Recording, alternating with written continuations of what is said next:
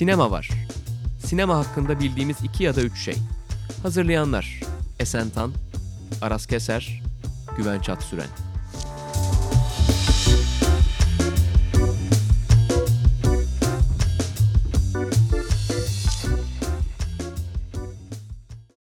Sokrates Podcast ve Film Lovers işbirliğiyle hazırladığımız Sinema Var'ın 9. bölümüne hoş geldiniz. Bugün konuğumuz sinema yazarı Hasan Cömert'le birlikte 1999'a dönmeye karar verdik. Peki niye 99'u seçtik? Onu da istiyorsan Güvenç birazcık sen açıkla. Ya 99 hem tarihsel anlamda yeni bir milenyumun, yeni bir bin yılın başlangıcı olması itibariyle, son yıl olması itibariyle daha doğrusu. Hem teknolojik paranoyaların ki yani hepimiz hatırlarız 2000 yılına girdiğimizde bilgisayarların iflas edeceğini ve tüm medeniyetin çökeceğine dair bir komple teorisi falan vardı. Hem bu türden teknolojik paranoyaların hem de 2000'li yıllar dediğimiz olgunun yani aslında bir sürü yani filmler üzerinden de bunu genişletiriz zaten konuşmaya başlayınca. 2000'li yılların başlangıcı olması açısından da önemli ama bir yandan da 1999 yılında çekilmiş bir sürü çok iyi film var. Aslında bu fikir üzerinden yola çıkıp e, bunları konuşalım dedik ve zaten bu bahsettiğimiz paranoyalar hem tarihsel dönüşüm bu konuşacağımız ve sayı kısıtından dolayı konuşamayacağımız bir sürü önemli filmi içinde de yer alıyor zaten bunlar done olarak.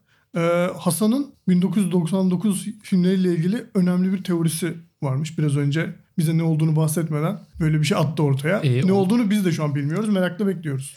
Ondan önce e, ilk dakikadan gıcık konuk olmak istemem ama e, Millennium'un yanlış bilindiğini de ekleyeyim. Aslında 2001'de başlıyor Millennium. Aa, o zaman da yanlış biliniyordu. Program. O yüzden programı bitirebiliyorsunuz.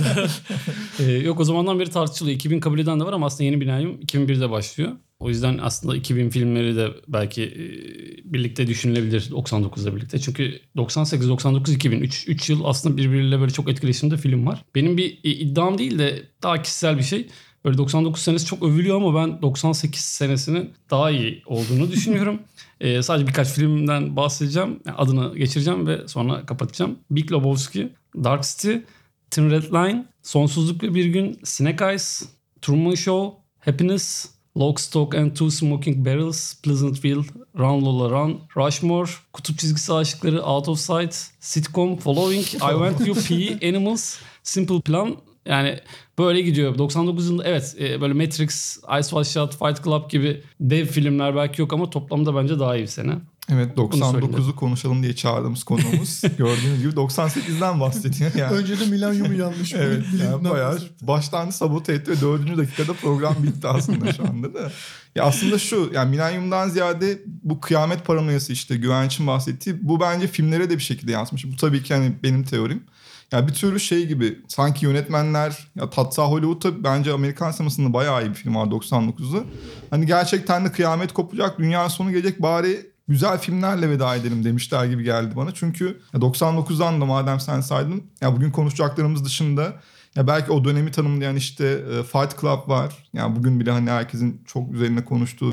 E, o senenin ben mesela Cannes Film Festivali'ne baktım inanılmaz şeyler var. İşte biz bugün Rosetta'yı konuşacağız ama Rosetta dışında da işte David Lynch'in işte Straight Story vesaire vesaire inanılmaz filmler var. İşte Berlin'de The Thin Red Line galiba 99'da da ödül almış ama. Evet ama 98 yapımı gözüküyor. Berlin'de o ödül almış şey Sokurov'un Molok filmi var mesela ki bence hala Hitler üzerine yapılmış en iyi filmdir. American Beauty var. Yani çok inanılmaz filmler var. Bizim bugün seçtiklerimizi ben hani biraz spoiler olmasın diye e, söylemiyorum da birazcık o kıyamet paranoyası filmlere de yansımış gibi. Hani gerçekten de öleceğiz, dünyanın sonu yaklaşıyor ve iyi filmler yapalım gibi bir kafa var. E, istiyorsanız başlayalım mı yoksa biraz daha zaten milenyum kültürü üzerine konuşamayacağız çünkü milenyum değilmiş. Biz onu konuşuruz dedik. o bütün planlar suya düşmüş. Evet. Şu an. Ee, yok sadece teknik bir ayrıntı yoksa evet katılıyorum. Yani. Hem kıyamet paranoyası var hem de e, gerçeklik algısını deşifre etmeye çalışan filmler var. Çünkü yani o dönemin bütün filmleri aslında ortak payda toplayan şey gerçek nedir mevzusu yani. Daha böyle küçük kişisel bir hikaye de olsa ya da bilim kurgu hikayesi de olsa bir e, gerçeğin peşinden giden filmler var. Yani işte Amerika'yı, kapitalizmi, batıyı, şirketleri, yaşadığımız çağı, yaşadığımız hayatın sorgulayan bu Baudrillard'ın işte hiper gerçekçilik kavramının da böyle iyice sinemayı işlediği bir dönem 99. Bence bu kadar iyi film çıkmasının bir nedeni de o. Yani benzer temalar etrafında dolaşmaların nedeni de bu yani. Ki zaten bugün konuşacağımız bazı filmler de aslında hem o dönemi hem de işte 99 dışında hani gene milenyum diyelim artık. O kültürü, o kıyamet paranoyasını en iyi yansıtan filmlerden bazıları var zaten bizim listelerimizde de. Bunlardan en önemlisi de herhalde hangisi Hasan sen daha iyi biliyorsun. Yani sadece 90'ların değil e, sinema tarihinin kilometre taşı sayabiliriz e, Matrix'i. E, yani onu seçmeseydik olmazdı büyük ihtimalle. Yani Matrix üzerine çok çok fazla konuşuldu ama hala e, konuşuldukça böyle bir şeyleri yakalayabildiğim bir film. 90'lar sinemasına, 99'a, milenyuma dair de çok fazla şey söylüyor. İşte bu gerçek nedir sorusunu sorarken bir taraftan da çok fazla disiplini bir araya getiriyor. Zaten Matrix'i bu kadar kusursuz yapan şey de bu kadar farklı disiplini bir araya getirdiği halde bir yandan da çok basit bir hikaye anlatmasıydı. Seyircileri bu kadar geçmesi, bu kadar popüler yapması onun da aslında bir sebebi bu. Yoksa mesela Dark City ile aslında benzer temalar işliyor. Ama onu bu kadar popüler yapan şey bir yandan e, genel seyirci kitlesine de malzeme verecek bir potansiyelin olması. E, Matrix üzerinden çok fazla şey konuşabilir. Bu gerçek nedir mevzusu aslında aynı dönemdeki birçok filmde de işleniyor ama galiba Matrix'te e, bunu devasa böyle yani işte film noir'dan western'e işte e, Baudrillard'dan daha böyle cyberpunk'a yani birçok ağ bağlayarak kurduğu için biz çok eşi benzeri olmayan bir şey izledik. Ve hani sonrasında daha iyi anladık ki e, böyle bir şey bir daha izleyemeyecektik yani. Hani gerçekten bu, bu çapta bir şey. E, yani ben biraz daha böyle iddialı konuşacağım. Yani geçmişte de yok bu kadar bu kadar çok referansı bir araya getirebilen bu kadar kusursuz bir ağ örebilen bir film daha yok yani.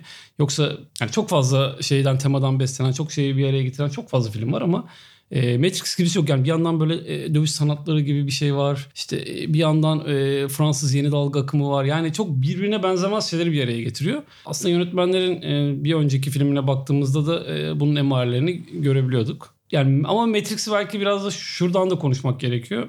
Çünkü sonrasında da aynı e, yerden tartışıldı. 2 ve 3'ü bence birinci filmden çok da ayırmamak gerekiyor diye düşünüyorum. Çünkü bu e, seçilmiş kişi anlatısı yani bu Fight Club'da da e, var çünkü böyle daha böyle nihilist bir yerden bakıyor işte. O kuşağın böyle hiçbir şeye bağ olmayan bir kuşaktan bahsediyor. E, Matrix'te aslında böyle bir seçilmiş kişi arayan bir döneme daha sonra da bu anlatı giderek büyüyecek dönemi bir yandan başlatmış da oluyor aslında. E, ama 2 ve 3 de tam da aslında bunu yapmak istemediğini de gösteriyor bir yandan. Sadece yani aslında sinemanın değil şu an hele 20 yıl sonra bakınca Matrix'in bir fenomen olarak da değerlendirilebilecek bir sürü tarafı var. Yani popüler kültürü yani nasıl nüfuz ettiğinden tutalım da işte diğer sanatları nasıl etkilediğini hatta günlük yaşamı nasıl etkilediğini sonrasında işte tartışılan işte hayal mi gerçek mi acaba hepimiz Matrix'te miyiz falan gibi yani böyle bütün büyük soruların işte etrafında da konuşulan bir film. Bu arada biz bu 99 konusunu da işte 20. yılında 99'u konuşalım derken birazcık da Hasan'ın geçtiğimiz günlerde Kutukan Kutlu ile beraber Kutsal Motor'da yaptığı yaklaşık bir saat süren bir Matrix sohbetinden de e, ilham almıştık. Buradan da o videoyu tavsiye edelim izlemeyenler için. Sen ne dersin Matrix için?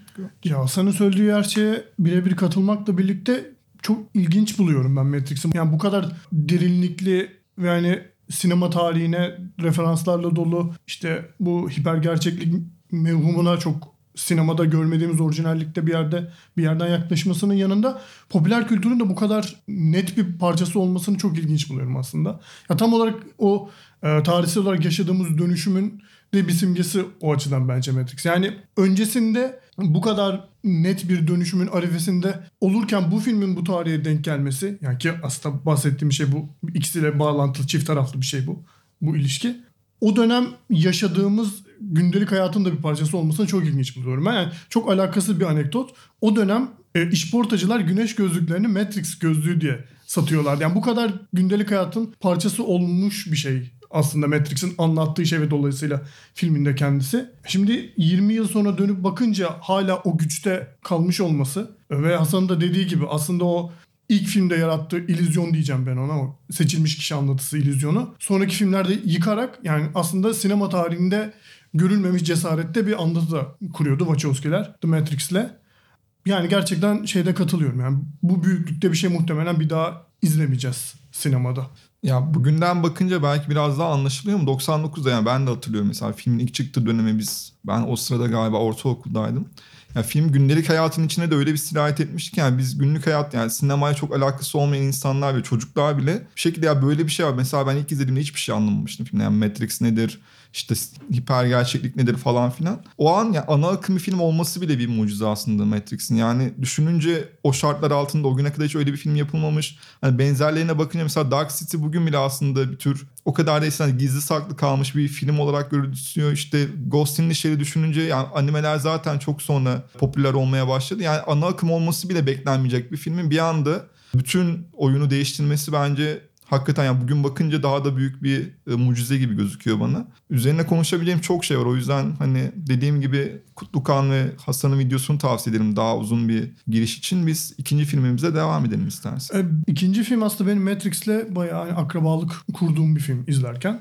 David Cronenberg'in yine 99 yapımı olan filmi tabii ki Existence, Varoluş. E, aslında film Matrix'in biraz nasıl diyeyim minimal versiyonu olarak da yorumlanabilir. Matrix nasıl bu anlatıyı tüm insanlığın bir hani makine tarafından domine edildiği üzerinden yani bir Matrix denilen şey üzerin tarafından domine edildiği üzerine kurulurken Existence benzer bir şeyi bu sefer bir video oyunu üzerinden yapıyor. Aslında şu an bizim VR diye bildiğimiz şey çok yakın bir noktadan yapıyor. Konu da genel olarak şöyle gelişiyor. Çok popüler bir e, video oyunu tasarımcısı var. Bir kadın ki o karakterin kadın olması da o tarih için çok ilginç bir tercih bence. Onun yeni yarattığı oyun, yeni tasarladığı oyun bir tür böyle ritüel gibi bir şekilde bir deneme yapılması planlanıyor ve tam bu bahsettiğim ritüel vari deneme esnasında bir suikast girişimi oluyor bu kadına karşı.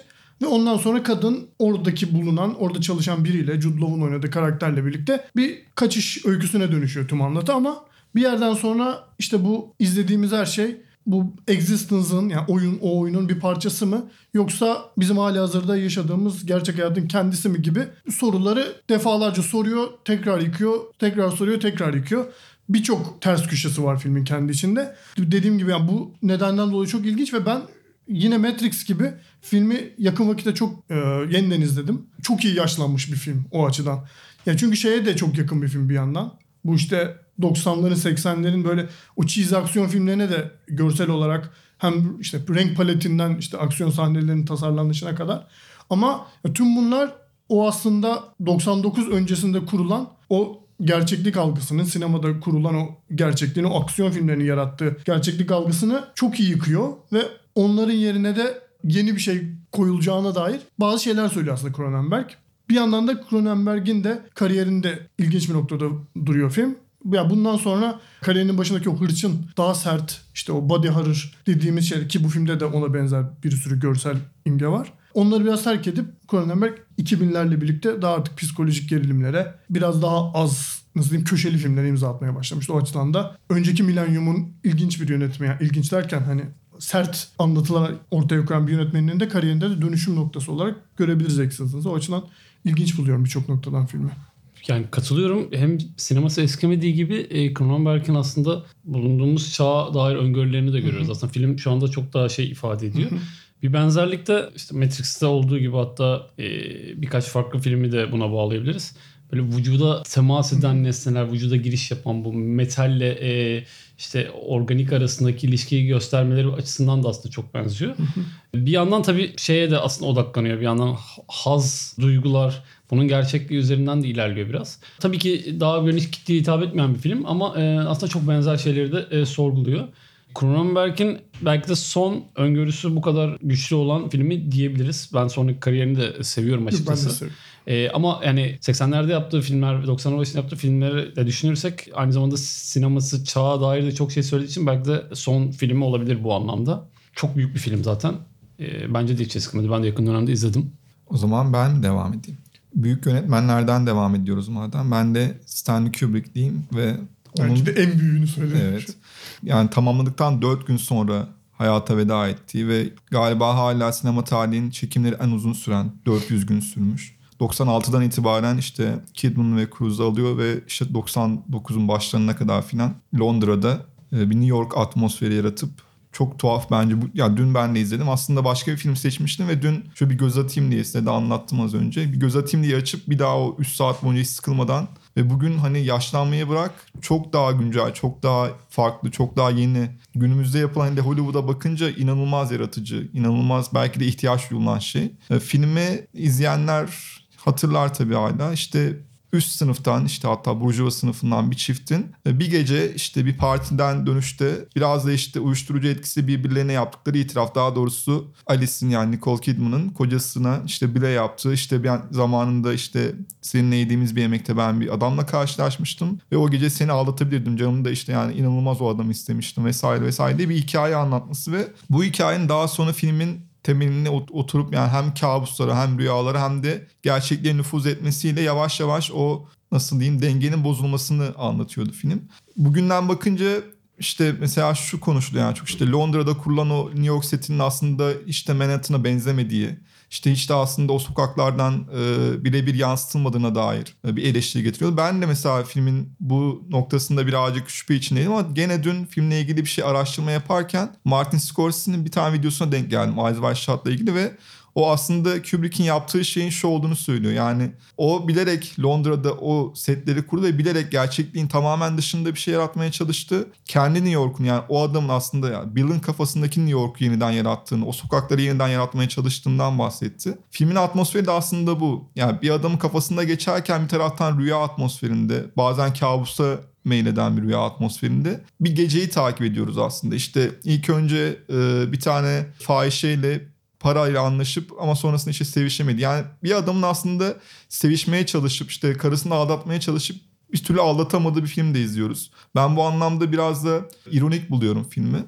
Ve şunu da iddia edebilirim ki yani cinsellik üzerine ya da seks üzerine bugüne kadar yapılmış en iyi film.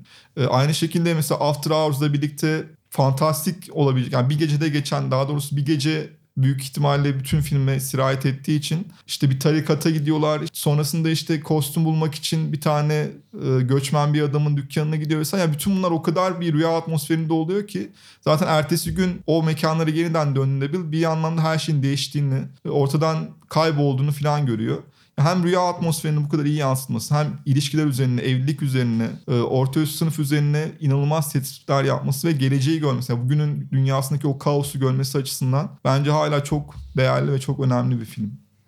Bence Millennium'un bu bütün çelişkileri, bütün karanlığı, bu beklentilere rağmen bizim artık yaşayıp kanıksadığımız bu karanlığı en net şekilde gösteren film. Yani Hatta iki filmden biri bence bu karanlığı bu kadar e, net bir şekilde gösteren. Diğeri de belki 96 yapımı ama e, yapım yılı ama gerçekten 99 film olarak sayabiliriz. E, Catherine Bigelow'un Strange Days, Tuhaf Günler.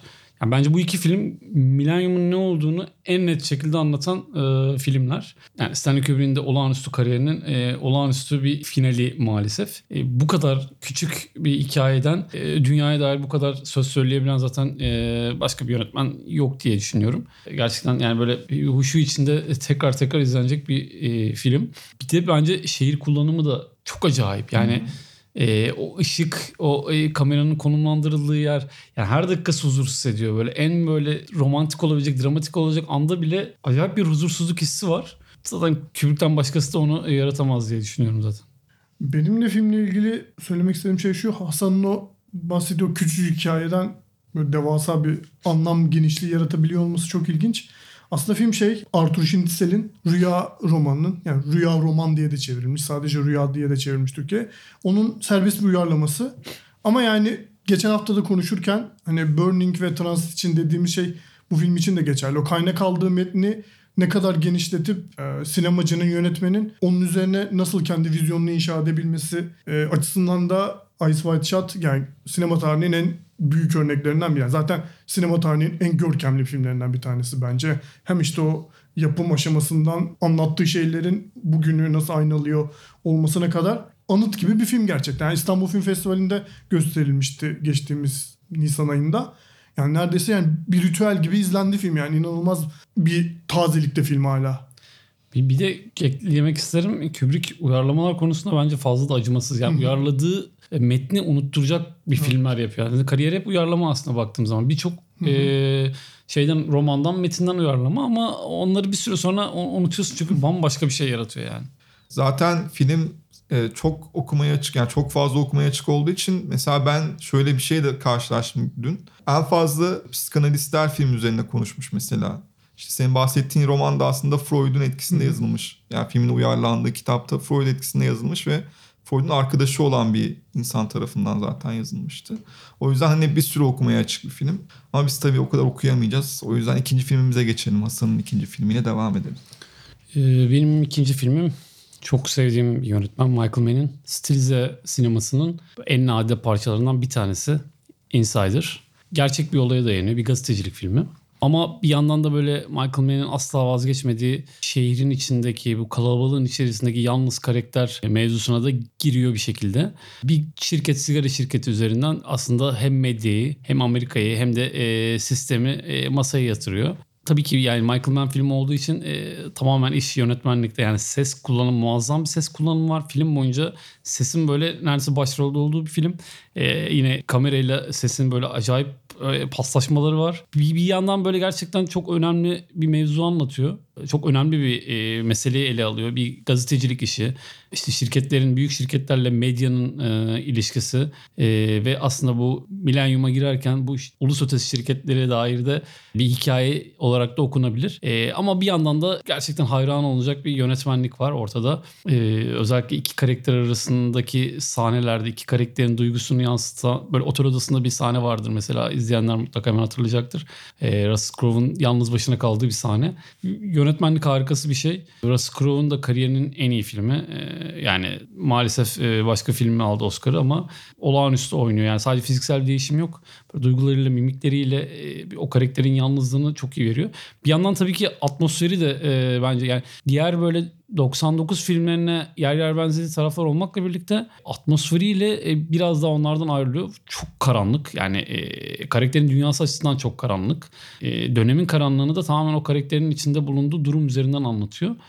Insider biraz ağır bir film. E, hikayesi nedeniyle e, daha böyle sakin yavaş ilerliyor.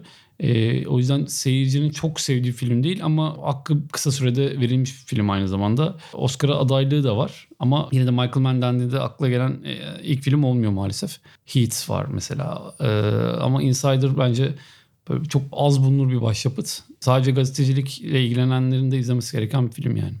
Benim de çok hani uzun zaman önce izlemem dolayısıyla ekleyeceğim ekstra bir şey yok ama özellikle filmin iç mekan sahnelerinden çok etkilendiğimi hatırlıyorum izlerken.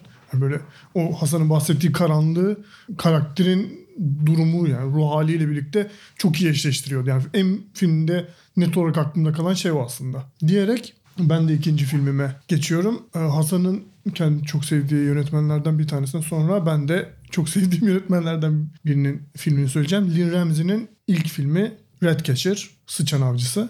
Ee, film e, sevmemin onlarca farklı nedeni var. Ee, ama en önemli nedenlerinden bir tanesi benim sinema tarihinde belki en sevdiğim dönemlerden, akımlardan bir tanesi olan bu 60'larda ortaya çıkmış, Britanya'da ortaya çıkmış, yani Britanya'nın dalgası denen şeyin çok iyi yani nasıl diyeyim milenyumdaki değişmiş sinema diliyle karşılığını bul- bulabilmesi açısından e, çok kıymetli buluyorum filmi. Şöyle ki bir ana karakter var ortada. Tıpkı bu o sosyal gerçekçi filmlerde olduğu gibi. Çevresiyle uyumsuz, çok zor şartlarda hayatına devam etmeye çalışıyor. Ve günün birinde istemeden hani bir olumsuz bir olaya sebebiyet veriyor. Ve bir yerden sonra film bu işte hayatta kalma kavgası işte o dönemin böyle neredeyse çürümüş gibi bir şehir tasarımı var film. Böyle renk tonundan böyle yeşil gibi film gibi. Onunla birlikte bir yandan da bir suçluluk duygusuyla boğuşmasını izliyoruz çocuğun bir yerden sonra. Lee Ramsey'nin her zaman oynadığı o işte çocuk, aile, e, suçluluk, etrafında yaşadığı çevrenin karakter üzerindeki baskısı gibi duyguların daha ilk filminden itibaren nasıl ustalıklı bir şekilde yansıtacağını zaten anlatıyor Redcatcher bana. Yani şu an son film işte You Were Never Really Here'la belki de bunun hani zirvesine çıktı ama ilk filmden itibaren bence şu an günümüzün en önemli yönetmenlerinden biri Lee Ramsey. Onun sinyallerini veriyordu. Yani mesela şeyler var filmde. Slow motion anlar var. Yani başka kar- yani yönetmenlerin elinde çok sakil duran bir şey. Özellikle Javier Dolan'ın Aras sever. Ee, böyle çok kolaycı bir şekilde kullandığı bir şey. Ama mesela filmin hemen başındaki bir tür böyle bir kozadan çıkma sahnesi gibi bir sahne var. Bu ana karakterin perdeye sarılı olduğu ve sonra dışarıdan gelen bir uyarıcı sesle oradan kurtulduğu bir an var mesela. Yani benim sinema tarihinde sevdiğim en büyük anlardan bir tanesi. Ee, bunu da hani yeri gelmişken söyleyelim. Burcu Aykar çok sevdiğim kısa film Ablam'da o sahnenin böyle bir yeniden canlandırması gibi bir şey yer veriyor filminde. Aklıma gelmişken onu da söyleyeyim dedim. Ee, evet, evet ablamda o eski fazlasıyla var. Ben yakın dönemde izlemedim ama e, hani katılıyorum. Hakikaten e, böyle bir, bir- biraz daha geniş bir çevreci yeni keşfedilmiş bir yönetmen gibi ama aslında bakılırsa kariyerine e, bunu kariyerin başından beri yapıyor. E, çok çok iyi bir film. Dolan'ı sevdiğini bilseydim e, gelmeyebilirdim. E, o kadar gerçekten sevmediğim yö- yönetmen. Hatta yönet- Sevmiyor bu arada Aras. Ha, sevmiyor. söyledi. Orada tabii Ha, ironi okey. yaptı. Tamam, ben sevdiğini bir insan olduğu için. Güzel. Beni ne hallere düşündün Güven şu anda? Evet ya bu şey oldu. İronim boşa düştü. Evet, ironinin ses tonundan anlaşılmayan. Yok, ben senin zaten attığın tweetlerden şimdi geldi aklıma. Evet, Evet. Sevmem mümkün değil yani. Tamam. O zaman ben Almodovar değil mi arkadaşlar? Madem dolan dedik falan diyeceğim. Nerede ne alakaysa. Yani işte o neyse hiçbir alakası yok evet. Ya Dolan'ın ay şey Allah Güvenç mahvettin şu an beni. Almodovar'ın ya 99 yapımı işte hepimizin bildiği All About My Mother yani annem hakkında her şeyi seçtim ben. Bu artık hepimizin üzerine hatta geçtiğimiz yıl galiba yeniden gösterime de girdi Türkiye'de. Yeni hiçbir şey belki de söyleyemeyeceğim bir şey ama ben yine de seçmek isterim çünkü Almodovar'ın kariyerinde de çok önemli bir kırılma noktası olduğunu düşünüyorum. Aynı şekilde 99 zaten biraz da şey üzerinden konuşuyoruz yani bir sürü şey açısından kırılma noktasıydı. Almodovar açısından da bir kırılma noktası olduğunu düşündüğüm için seçtim. Çünkü 90'lar aslında Almodovar sineması için çok iyi geçmiyordu. Çünkü 80'lerde zaten belirli bir kitlesi vardı ve kendine az işte kitsch dediğimiz o komedi filmleriyle kendi hayran kitlesini zaten yaratmıştı ki ve o 80'lerin sonunda sinir krizinin eşini kadınlarla da zaten o döneminin başyapıtını vermişti. Sonrasında birazcık o komedinin dozajını azaltıp birazcık e, melodramı yüceltmeye ya da yükseltmeye başladığı bir döneme girdi ve aslında ilk filmlerinde yani Kika'da yani 90'lardaki ilk filmlerinde e, Sırrımın Çiçeği'nde ya da Yüksek Topuklar'da aslında onu çok da başaramadı. Çünkü dengeyi yakalayamadı. Yani o komediyle e, hüzün ya da işte melodram dengesini bir türlü oturtamamıştı. İlk defa bu filmle beraber işte annem hakkında her şeyle birlikte e, mizahın dozunu daha da düşürüp yani aslında en alta çekip tamamen melodrama yüklendiği, tamamen e, artık hani ustalık dediğimiz işte o dönemine çıktığı bir film olduğu için çok önemli. Ve bir taraftan da hani onun bütün sinemasını tanımlayan işte transseksüel karakterler işte bir kayıp üzerine değişen bir karakter, bir kadın hikayesi olması, işte LGBT hikayesi olması vesaire. Yani bütünüyle onun bütün sinemasını da tanımlayan bu noktada bir film olduğu için ve yani 90'ların sonuyla beraber de o döneme kadar yaptığı filmlerin bir tür özeti olan bir film olduğu için seçmek istedim. Ki sonrasında da bence 2000'lerde de hani son filmine gelene kadar aslında işte Acı ve Gurur'a gelene kadar Acı ve Zafer. Acı ve Zafer. Acı ve Gurur Teoman'ın albümüydü. Acı ve Zafer'e gelene kadar da aslında bu filmden ya belki 99'dan beri yaptığı en iyi filmini 2019'da yaptı. Birçok kişi aynı şeyi düşünüyor. Ben hani 2019'da onun kariyerinde bir kırılma noktası olacak ama 99'da oldu ve 88-89'da olmuştu. Bu açıdan da enteresan bir yani 10 senede bir büyük başyapıt çıkartabiliyor diye. Ee, Biraz da işte o dediğim sebepten dolayı Almodovar'ı biraz konuşmak istedim açıkçası. Bir sonraki filmini de ama dahil edelim. Konuş onunla çıktı. doğru tabii tabii. Ee, yani bu yeni olgunluk döneminin e, aslında başlangıcı söylediğin gibi bir kırılma noktası. Yani daha böyle daha böyle çılgın filmlerindense biraz daha duygusal yoğunluğu fazla olan bir sinemaya geçiş yaptı. Ee, Benim de kariyerinin en sevdiğim filmlerinden bir tanesi. Ee, ağlatan filmlerden. Ama ben e, şey 2019'daki kısma çok katılamayacağım. Yani ben biraz fazla abartıldığını düşünüyorum son filminin. Ben çok içine girenlerden değilim. E, hele annem hakkında her şey gibi bir dönemin simgesi olabilecek bir film olduğunu düşünmüyorum. Ama yine de hani daha Almodovar e, bitmedi dedirten bir film oldu. Seviyorum ben de bayağı 99 yılının hani e, 99 yılının şey filmlerinden biri midir? Sembol filmlerinden biri midir bilmiyorum ama e, bayağı sevdiğim bir film benim de yani. Biraz da hani dünyayı da tanıttı Almodovar. Çünkü işte Oscar aldı vesaire vesaire. Hani o güne kadar Avrupa'da çok bilinen işte festivaller dolayısıyla ama bu defa okyanusun öbür tarafına da geçerek işte Oscar alarak hani tüm dünyada böyle bir adam var ve artık usta bir yönetmen dediğimiz bir konuma geldiği için önemli. Son bir not Konuş Onunla'yı unutmuşum gerçekten. Ben mesela Konuş Onunla'yı annem hakkında her şeyden daha çok severim. Sende miyiz Güvenç o zaman? Hasan'dayız. Hasan'dayız pardon.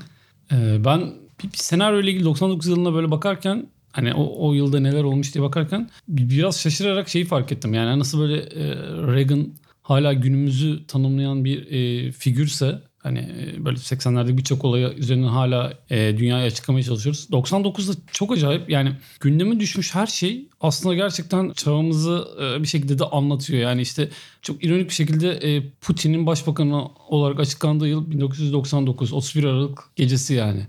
E, bu, bu insan mesela e, aslında milenyumun en önemli ismi şu anda. Yani herhalde ileride herkes Putin üzerinden okuyacak bu dönemi. Ya da e, ne bileyim yani o zaman elektronik cihazların etkileyeceği söylenmişti dedin ya sen. E, o zaman kimse bunu umursamıyordu çünkü gerçekten çok fazla zaten hayatımızda yeri yoktu. Bugün hani baktığımızda böyle bir durum olduğunda bayağı felç olacak gibi böyle bir sürü şey var. 99'daki birçok şey gerçekten günümüzü anlatıyor. Ben de 99'da yapılmış böyle bir film yani bir tanesini buradan seçmek istedim. Hani hala günümüzde nereden konuşulduğu üzerine. Shyamala'nın 6. hissini e, seçtim. Çok sevmemin dışında bu twistli filmleri tekrar e, hayatımıza soktu. Yani twist'in sinemada ne kadar e, önemli olduğunu gösterdi. O filmden sonra çok daha fazla. Daha önce yok muydu? Tabii ki vardı. E, ama böyle sürpriz sonlu filmler şeyi başladı. Bir furyası başladı. Hala da devam ediyor yani. E, hatta filmleri biraz daha sürpriz sonlarıyla satmaya çalışan tüccar yapımcılar çoğaldı tabii. Bir yandan da Shyamalan sonraki 20 yıla da damgasını vuran yönetmenlerden biri oldu. Hem olumlu hem olumsuz anlamda söylüyorum bunu. Çünkü e, kariyerinin gerçekten dip noktasını gördüğümüz filmleri de var. Ama 6. his bana yine de hakkı verilmemiş e, bir film olarak geliyor. Yani evet çok seviliyor, evet çok konuşuluyor ama tam olarak bu biraz aleyhine de işliyor. Çünkü filmin gerçekten benzerine rastlayamayacağımız tarafları var. Bu, bu janr için söylüyorum. bir kere yani sahne tasarlamak konusunda bence bir ders niteliğinde film. Yani inanılmaz sahneler var. Yani özellikle bu finaldeki sürprizi saklamak için tasarlanan sahneler gerçekten hayranlık uyandırıyor. Yani işte Bruce Willis'te çocuğun annesinin yan yana olduğu sahnede kameranın durduğu yer falan böyle durdurup yani üzerine bir saat boyunca konuşabilirsin e, yönetmenlik açısından. Yine böyle kahramanlığın yolculuğu açısından baktığımızda da kusursuz bir düzeneği var filmin ve dramatik yapı nasıl kurulur, karakterler arası çatışma nasıl beslenir konusunda her sahnesi e, gerçekten ders. E, benim böyle defalarca izledim daha sonra. Yeni bir daha izledim. Hiç eskimemiş. Yani finali ile ilgili değil filmin aslında etkileyiciliği. Onu görmek için de bence tekrar tekrar bakmak lazım. Baştan sona çok iyi tasarlanmış film. Yani ve e, bu olağanüstü finali e, bence bunu biraz gizliyor. Altıncısı biraz da o yüzden seçmek istedim. Şayalaman da evet biraz kendisinin de desteğiyle e, maalesef hakkı çok verilmemiş bir yönetmen. Çünkü çok kötü filmler yaptı. Eleştirmenlere çok dil uzattı. Kötü filmler yapıp bir de o kötü değilmiş gibi takıldı sosyal medyayı çok kötü kullanıyor mesela ama bunların hiçbiri bence e, yeteneğine yer getirmez diye düşünüyorum. E, bence çok çok iyi yönetmen. E, dediğim gibi yani sahne tasarlama konusunda hatta dünyada ilk beşte olabilir yani. inanılmaz kafası inanılmaz çalışıyor yani. Hasan dediği çoğu şeye katılıyorum. Film aslında belki sinema tarihinin en büyük spoilerıdır işte. Burada söylemekten de artık geri durmayacağım. Bruce Willis aslında ölüymüş. Aa.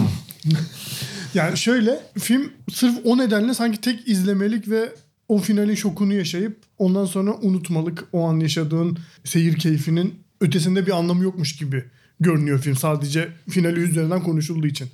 Ama Hasan dediği gibi film aslında o finali o kadar etkileyici kalabilmek için neredeyse kusursuz tasarlanmış bir film. Yani senaryosu oraya doğru seyirciyi çok iyi çekiyor. İşte her bir sahnesi karakterin durumunu hem biraz gizleyecek hem de işte bir soru işareti doğacak şekilde çok iyi tasarlanmış her noktası. Dolayısıyla aslında yani e, filmin yönetmenlik açısından hakkını verilmediğine %100 katılıyorum. Yani bir finali o kadar iyi kılmak, o kadar çarpıcı, bu kadar belki sinema tarihinin en çok bilinen finallerinden biri kılmak sadece finalin ve işte o yazılmış metnin özelinde olabilecek bir şey değil. Tüm filmin oraya doğru seyirciyi çok iyi getirmesi gerekiyor. Altıncı his yani bir final nasıl bu kadar etkili olabileceğinin de dersi. Yani sadece finalin iyiliği, şok ediciliği, işte o ters köşeliğinden bağımsız bir final nasıl bu kadar çarpıcı hale getirilebilir filmin ilk kısımlarıyla onun da çok iyi bir örneği. Ve yani evet ondan sonra onlarca kötü bir sürü işte sürpriz sonlu film görmek durumunda kalmıştık 6. sayesinde de. Buradan o zaman ben de 3. filmime geçeyim. Her ne kadar şu an e, eski formlarından çok uzak olsalar da birkaç filmdir yani belki de kariyerin en kötü işlerine imza atıyor olmalarına rağmen Darden kardeşlerin Rosetta'sını seçtim. Ki bu çok konuşulan 99'un e, Altın Palmiyeli filmi Rosetta. Aslında yani konusu herhangi bir Darden Kardeşler filminden çok uzak değil genç bir kadın işte ergenlik çağında Alkolik bir ailesi var ve hayatta bir şekilde tutulamayan genç bir kadının hikayesini anlatıyor özetle. Filme de bu karakter ismini veriyor. İşte farklı işler deniyor, olmuyor. Çünkü işte bir sürü o dönemin Avrupa'sında bürokratik engelle karşılaşıyor vesaire. Filmin aslında benim seçme nedenim şu. Hep 99'u biraz Hollywood üzerinden konuşuyoruz. Yani işte Matrix'te, 6. His'te, işte Insider'da hatta yani işte ne kadar içine dahil edebiliriz bilmiyorum ama işte Ice White Shot'ta e, hep çok üst seviye filmler. Çok geniş kitlelerce bilinen filmler. Rosetta'nın şöyle bir etkisi var. Rosetta'dan itibaren e, Avrupa sinemasında da bu hani sosyal gerçekçilik damarı yeniden canlanıyor. Onu taklit eden bir sürü film ortaya çıkıyor. Hatta bunlardan bir tanesi sadece Avrupa'da değil işte Aronofsky'nin Wrestler'ı. Yani neredeyse kamera kullanımı birebir benziyor Rosetta'ya. Bir yandan da çok politik bir film olmasının yanında politik sinemanın sadece e, slogan atmak değil, karakterin e, içinde bulunduğu psikolojiye de onun içinde bulunduğu şartlarla nasıl değişip dönüştüğüne dair e, yeni bir politik sinema dili yaratıyor bence Rosetta. O açıdan sinema tarihinde çok önemli bir yerde durduğunu düşünüyorum. Yani şu an Avrupa'dan çıkan ve hani sosyal gerçekçi damarı olan çoğu filmde Dardan kardeşlerin ve belki de en iyi birkaç filmlerinden bir tanesi olan Rosetta'nın tadını görebiliyoruz. Bir de küçük bir anekdot. Karakterinin işte o ergenlik sanırım ergenlik altı bir yaşta Rosetta ve onun yaşadığı şeyler üzerinden bir kamuoyu baskısı oluşuyor. Ve Belçika'da Rosetta Kanunu diye bilinen işte çocuk işçilerin işte asgari ücretlendirilmesi konusunda bir kanun çıkıyor. İşte sinemanın da belki de politik olarak bir şeyle dönüştürebildiğinin simgesi aynı zamanda. gücü diye bağlayacaksın diye düşünüyordum da çok Biraz korktum. oradan şey yan çizdim oraya Sinema gidiyordu hayata cümle. müdahale edecek diyecektim de ben kalkıp gidecektim diye böyle korktum. ya, filmi ben de çok seviyorum ama şeye çok katılmıyorum. Ya Dardenler evet yani en son Young Ahmet'i yaptılar. Ondan önce de doktoru anlattıkları filmi. Meçhul kız. Evet. Yani o ikisi okey. Kötüydü bence de ama şey bence başyapıttı yine de. İki gün ve bir geceyi de Yok ben yok çok ben seviyorum. son iki filmini kastederek Aha, düşüşte tamam, olduklarını okey. kastettim aslında. Ama şu var yani kendilerini tekrar ettikleri bir gerçek ve bu tekrar ettikleri şey de aslında yani Rosetta da çok yani tabii ki başyapıttı ama mesela Promise vardı 96 yapım filmleri. Bir, bir önceki filmde Evet yanlış hatırlamıyorsam. 96 idi galiba. O bence hala en iyi filmleridir. Yani hem sonu hem o senin bahsettiğin işte sosyal gerçekçilik işte hani omuzda kamerayla hani bir taraftan İtalyan yeni gerçekçiliği de yapan ama buna yeni bir görsel bir en azından bir ekleme de yaparak çünkü genelde omuzda kamera hani hiç aksiyon filmlerinde ya da işte dogmada falan kullanırken bunu tamamen günlük hayatın gerçekliğine ve o karakterin o hikayenin gerçekliğini size yani seyirciye yansıtmak için kullanılması falan gibi açılardan e, çok başarılı. Ama işte dediğim şey belki de hani problem. Hani bunu sonra çok tekrar ettikleri için mesela bugün bakınca çok da yenilikçi gelmiyor sinema açısından ama hikayesi tabii ki bence hala konuşulmaya ve burada da e, üzerine tartışmaya değer. Türkiye sinemasıyla bitirelim istiyorum. O yüzden Senin üçüncü filmin. evet. Benim üçüncü filmim üçüncü sayfa. Böyle çok fazla üç oldu ama 99'da da çok 9 var diye problem yaşamıştık. Üçüncü sayfa ya bugünlerde Zeki Demirkubuz birazcık e, aldığı kararlarla ve işte son Antalya Altın Portakal'da verdiği tuhaf kararla gündemde olsa da bir zamanlar yaptığı filmlerle de gündem oluyordu. Ve gerçekten hani tartışma yaratan, üzerine bir sürü şey konuşabilecek, yani politik anlamda da sinema açısından da konuşabilecek filmler yapıyordu ki bu aslında 2000'lerde de devam eden bir süreçti ama asıl bence patlaması işte Masumiyet sonrasında da 3. sayfayla yaptı. Ama enteresan bir şekilde onun kariyerinde 3. sayfa belki de en az konuşulan filmlerden biri. Ama bence bugün bakınca Kader'le beraber en iyi film olduğunu düşünüyorum. Çünkü Demirkubuz'un her zaman o meselesi olan işte hani güç ve güçsüzlük meselesi üzerine işte kadınlar üzerine belki de hani politik anlam sonradan reddetti. Gerçi bunun çok politik bir film olmadığını söylese de ya açın izleyin yani belki de Türkiye sineması tarihinin en politik filmlerinden birisidir. İşte arkada Tansu Çiller'in sesini duyarız işte UEFA kupasına giden e, Galatasaray maçlarının işte izlendiğini görürüz falan filan. Ya posterlere kadar işte bir sürü şey aslında politiktir filmde. Dün bir daha izlemiştim film hani üzerine geçerken. Ya Başak Köklükaya inanılmaz şeyler yapıyor filmde. Yani bugün belki iyi bir oyuncu olarak biliyoruz ama ya o filmi izleyen herkes zaten bir sürü ödül dağıldı sanıyorum Türkiye'de.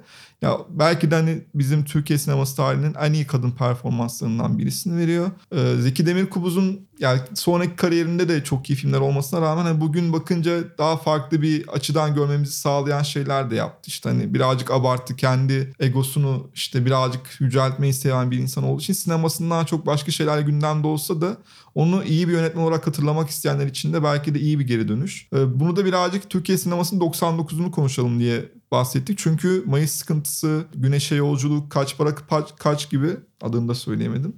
Çok verimli bir yıl olduğunu görüyoruz. Biraz hani onu da konuşarak Biraz şey gibi de oldu. Dünya nelerle uğraşıyor bizim filmimizdeki hikayelere bak.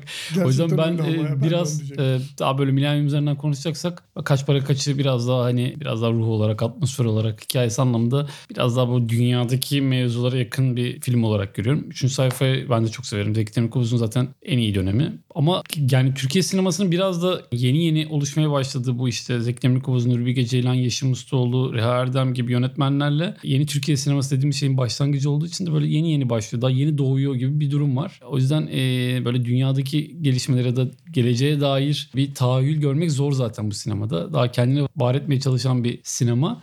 E, o yüzden dünyaya baktığımızda biraz şey gibi de geliyor yani sanki dünyadan kopukmuşuz gibi de e, geliyor. Halbuki daha böyle küçük hikayelerle kendini var etmeye çalışan bir sinema olarak görmek gerekiyor galiba Türkiye sinemasının o dönemde.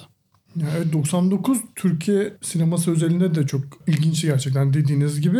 Yani çünkü belki de hani o dönemi anlatırken yani hadi şu anki kısırlıktan e, işte geriye baktığımızda 20 yıl öncesine baktığımızda adını saydığımız belki de 4 yönetmen işte Yeşim Ustaoğlu, Reha Erdem, Nuri Bilge Ceylan ve Zeki Demirkubuz dördünün de gayet böyle kalburüstü belki Türkiye sineması tarihinde yer etmiş filmler yaptığı bir yıl. O açıdan çok ilginç ama yani işte o zaman yeni bir sinemanın peşinden koşuluyordu Türkiye'de. İşte 12 Eylül olmuştu.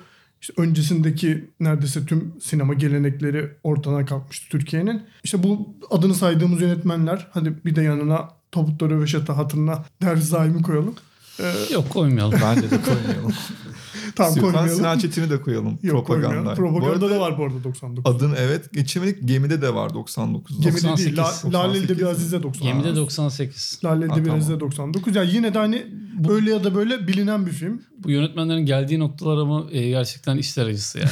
evet. Yani Aynen. evet hani Raha Erdem yani yine bu saydıklarımızı işte Zeki Demirkubuz da hani şu an sinema anlamında bayağı vasat işleri imza atmış durumda son yıllarda. E, Ki işte yani Lale'de biraz Eden'in yönetmeni Kudret Sabancı, e, işte Sinan Çetin falan bunların şu anki geldiği durum Türkiye sinemasının da aslında nasıl bir seyir içinde olduğuna dair de ipucu veriyor. Yani en- öyle ya da böyle yani çok sevmem ama Lale'de biraz size ilginç bir film. Yani ne hani böyle o döneme daha yine Türkiye özelinde bir şeyler söyleyen ki Gemide ile birlikte düşündüğün zaman ilginç bir deneme olduğunu düşünüyorum ama yani şu an bu yönetmenlerin uğraştığı şeyleri Yani- düşününce Türkiye özelinde sinemanın ne- neden şu noktada olduğuna dair de ipucu veriyor. İronik olan yeni sinemacı olarak ortaya çıkmış Serdar Akar falan işte Kudret Sabancı ve şu anda yani işte Behzat Ç'den tutun da işte Kurtlar Vadisi'ne kadar yani o yeni sinemacıların geldiği nokta ortada. Ama enteresan olan o günlerde hani iyi yönetmenler olarak hani ileride iyi yönetmen olacağı düşünülen işte Reha Erdem. Ben Yeşim Mustafa'nın oraya çok katmıyorum açıkçası ama Reha Erdem, Zeki Demirkubuz ve e, Nuri Bilge Ceylan'ın ileride ustalaşacak olan yönetmenlerin hani en iyi filmlerini yaptıkları dönem belki de. Ben hala mesela o, o döneme kadarki en iyi filmleri. Mesela Mayıs Sıkıntısı'nın ben hala Nuri Bilge'nin ya tabii bir zamanlar Anadolu'da artık bir fenomen onu başka bir yere koyarsak en iyi film olduğunu düşünüyorum mesela. Aynı şekilde 3. sayfanında ve Reha Erdem'in de yani kaç para kaçın da hani bu yönetmenler ileride usta olarak alınacak dediğimiz bir şey yaratıyorlar. Ben dediğim gibi Yeşim Ustaoğlu'nu ayırıyorum. O açıdan hani ironik olan onlar yeni sinemacı olarak ortaya çıkıp şu anda hiçbir şey yapamazken çok da iddiasız başlayan ve hani festival yönetmeni olarak kabul ettiğimiz o üç isim bugün Türkiye sinema tarihinin en iyi yönetmenlerinden aralarında sayılıyor. Ya bir de hani sonuçta 20 yıllık bir süreç. Hani demin adını geçirdiğimiz e, dünya sinemasındaki yönetmenlerin de birçoğunun sineması zaten düşüşte artık. Hani sadece Türkiye'ye ait bir şey de değil. Yani bu 99'daki e, büyük filmlerden bir tek David Fincher hala yeni sinemanın e, peşinden koşan, hala yeni bir şeyler yapan ve e, hala sinemaya etkilenen isimlerden bir tek ben bakıyorum 99 filmlerine. Bir tek o var yani hani e, o yüzden 20 yıllık süreçte bayağı aslında e, büyük bir zaman aralığı. Hani Türkiye sineman sinemacılara yüklenmeyelim diye demiyorum, yüklenelim. Sadece e, altını çizeyim diye söyledim. O zaman bugün kaçıncıydık? Dokuzuncu bölümümüzü Dokuz. yaptık. Vay be dokuz bölüm olmuş sevgili arkadaşlar. Böyle bitiriyormuşum böyle şey gibi. Atilla Dorsay gibi. Evet bugün de dokuzuncu bölüm. Neyse kapatıyorum. Ee, Hasan Cömert'e çok teşekkür ediyoruz. Ben teşekkür Onu ederim. yazılarını ve videolarını e, videolarını kutsal motor üzerinden takip edebilir. Yazılarını da alt yazıda arada sırada mesela en son bir Matrix yazısı yazmıştım. En son Sadece Matrix yazıyorsun. Sadece Matrix yazıp onu övüyor, Burada geliyor Matrix övüyor. Evet her yerde Matrix Matrix, videosu konuşan bir insan olarak. Şey var ya böyle bir şeyin ekmeğini ye- İsmail Sarmaz gibi oldum yani. evet yani Matrix'le ilgili daha fazla şey görmek istiyorsanız alt yazıdaki yazısına ulaşabilirsiniz. bir de bir Hasan kitap Cömert'in. hazırlıyorum Matrix'le ilgili yakında çıkacak. Neyse teşekkür ediyoruz Hasan'a ve Film Lovers ve Sokrates Podcast işbirliğiyle hazırladığımız Sinema Varı bu bölümünü de kapatıyoruz. Bizi dinlediğiniz için teşekkür ederiz.